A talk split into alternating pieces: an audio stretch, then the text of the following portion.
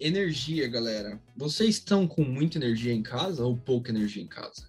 Como que a gente sabe qual é a situação energética do seu país?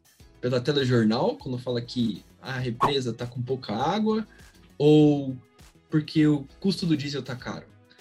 Então vamos falar um pouquinho disso num velho continente. O que está acontecendo lá que pode impactar todo mundo? E a gente sabe qual que é os, principalmente as consequências de falta de energia, né? Então vamos entrar mais nos detalhes disso. Só que antes, algo que não falta é os nossos agradecimentos por vocês estarem acompanhando o nosso canal e a gente quer, além disso, solicitar, além do nosso obrigado, o like de vocês no nosso vídeo, o compartilhamento, a sua inscrição no canal. E melhor ainda, a gente vai dar para vocês o cupom FORMOST10. FORMOST10 é o nosso cupom de desconto da loja da Formost, pessoal. Lá você vai encontrar produtos diretos da loja e prontos na loja, como também vai ter acesso a serviços personalizados de impressão 3D.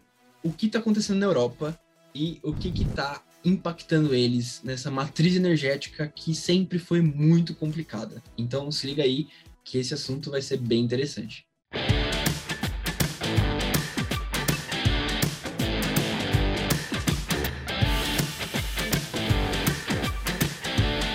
quando a gente pensou que ocorreria uma guerra, né? E parece que a guerra realmente ela está se estendendo a essa guerra da Rússia e Ucrânia.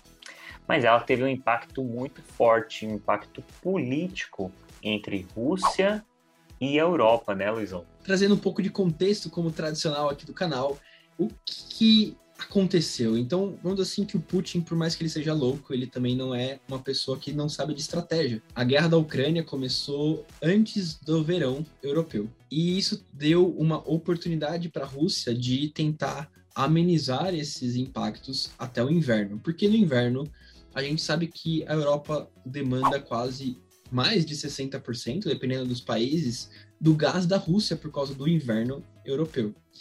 Então, exatamente esse é um dos grandes pontos que a Rússia tem a Europa na mão. Como que eles vão passar o inverno sem o gás na Rússia? E aí você fala assim, pô, Luiz, mas eles não têm outras matrizes energéticas? Tem. Porém, nos últimos anos, existiu uma política muito grande de redução da matriz energética. E uma das matrizes energéticas principais da Europa era usina nuclear. E com o último acidente que a gente teve com Fukushima, e isso tem outras questões políticas, mas um dos principais países, né, os principais países que utilizavam a matriz energética nuclear, tomaram a decisão de reduzir o seu uso das suas usinas, né? Então a França principal aí que tinha quase 80% de energia nuclear, a Alemanha também tinha uma matriz energética muito forte nuclear, foi reduzindo o seu consumo de energia e optando por energia mais limpa, mais verde, mais segura. Porém, não deixando de ter usinas de gás. Então, o gás também é utilizado muito para fazer a geração de energia nos países europeus. E agora, como que fica essa crise onde a gente tem países com alta de inflação, uma guerra onde eu não posso contar com gás e o preço do petróleo disparando? É uma situação muito complexa na matriz energética europeia, onde eles não podem contar com muitas opções. E aí a gente tem casos em que tem países utilizando usinas a carvão novamente. Parece que o velho continente ficou sem saída, né? E o principal impacto disso, além da parte política para com a Rússia, também é a parte política ambiental. A gente sabe que hoje a Europa é uma das principais defensoras, principalmente alguns países da Alemanha, da própria França, em relação à questão ambiental. Até tivemos alguns entreveros com o Brasil em relação a essa proteção ambiental, porém agora, por necessidade e até por opção, optaram por queimar carvão. Se não, realmente, numa situação de frio severo, imaginem, pessoal, o velho continente, será que como parte da sua população sobreviveria a isso? E além do mais, com custos enormes de energia. A energia realmente se elevou cu um custo enorme por sua escassez, como também juntou com a questão da inflação no continente. Então imagine como isso realmente está se tornando na Europa, né? O impacto econômico lá está sendo muito grande. Essa parte ambiental também está gerando um outro mercado. Né? Então, não se previa que a Europa ia, ia gastar muito carbono nesses próximos anos. Eles tinham até metas muito ousadas de redução de carbono, com base nos últimos encontros da COP26, né, dos tratados que eles têm feito sobre redução da poluição mundial.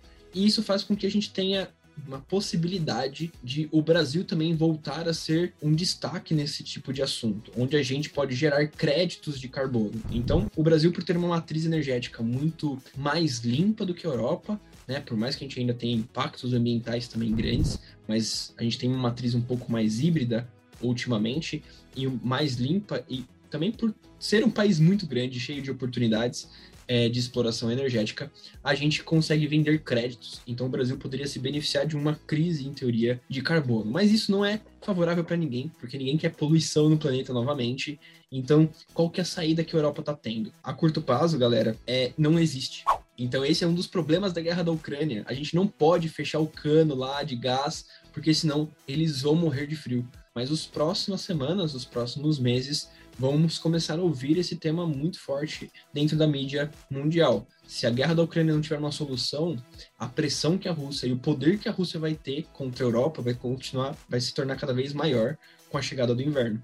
A Europa já começou a sentir esses efeitos, tá? Por mais que não, não, não chegamos no inverno mais agressivo na própria Europa, eles tiveram uma parte de verão muito forte esse ano. Então você sabe que em verão também, por mais que não tenha os aquecedores, mas tem os, os tão famosos ar-condicionado. E energia também demanda esse tipo de equipamento. E acabaram começando a sofrer esses impactos também na Europa. Então, assim, essa foi a, a pequena pitada do que pode acontecer em termos de caos, principalmente civil na, na própria Europa em relação ao que, que a população vai sofrer com uma possível falta de energia, tá? E isso é algo que está se tornando eminente, até porque a própria guerra Ucrânia e, Rússia não mostra e pelo menos vão dar indícios de uma possível finalização. A Europa também, por ser uma região, né, o continente europeu, tanto o Oriente Europeu quanto o Leste Europeu, eles têm muitos países, né? Não é muito fácil você fazer, por exemplo, uma concessão para fazer um gasoduto, que nem foi feito entre a Europa e a Rússia, né? Vindo pelo norte. Então, existem alguns planos, né?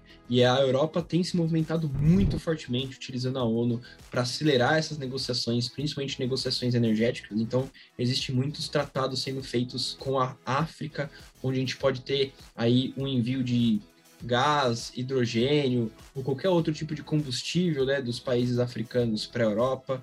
Existem alguns acordos também para fazer isso via suprir Canadá e Estados Unidos ali, navios tanque de gás, gás líquido, né? Mas são tecnologias que demandam tempo. Você não constrói uma usina de liquefação de gás de um dia para o outro, né? Não nas demandas que a Europa precisa. Não constrói um gasoduto cortando parte do, do continente africano, chegando na Europa também. Então, é, não é uma situação fácil, não é uma situação rápida, e isso, se vocês não sabiam, mas isso é uma grande cartada que o Putin teve exatamente para for, fortalecer né, a posição dele e deixar isso cada vez mais complicado, né? Então, a gente viu, por isso que todas as sanções que falam contra a Rússia, eles sempre deixam de lado os temas entre petróleo e gás né?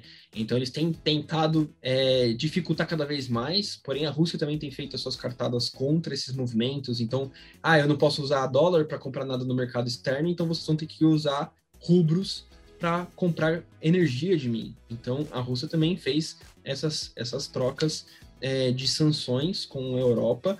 Infelizmente, vamos ter que ver como que isso se resolve. A ideia é que tudo isso seja finalizado, né? A Rússia abra mão do que eles querem conquistar e, e dominar com, com a invasão na Ucrânia e a gente possa voltar a ter um pouco mais de paz no continente europeu e principalmente voltar a ter negociações um pouco econômicas mais aceitáveis e isso impacta, quando a gente fala de energia, impacta a economia de indústrias, né? Então a indústria precisa de energia para produzir. Se eu tenho uma crise energética, tudo na indústria se torna mais caro, então se torna inviável. E aí a gente acaba tendo que ponderar aonde a gente vai comprar equipamentos, aonde a gente vai fazer investimentos e, isso impacta é um impacto muito grande economicamente em toda a cadeia, seja ela civil ou privada, dentro da Europa. Então, essa é, foi um tema interessante que a gente quis trazer, porque é uma situação delicada, tem diversos pormenores ali, a, a Europa tentando lidar com isso. E a gente pergunta para vocês, o que, que vocês acham que vai acontecer, o que, que seriam as possibilidades que poderiam ser uma saída para a Europa,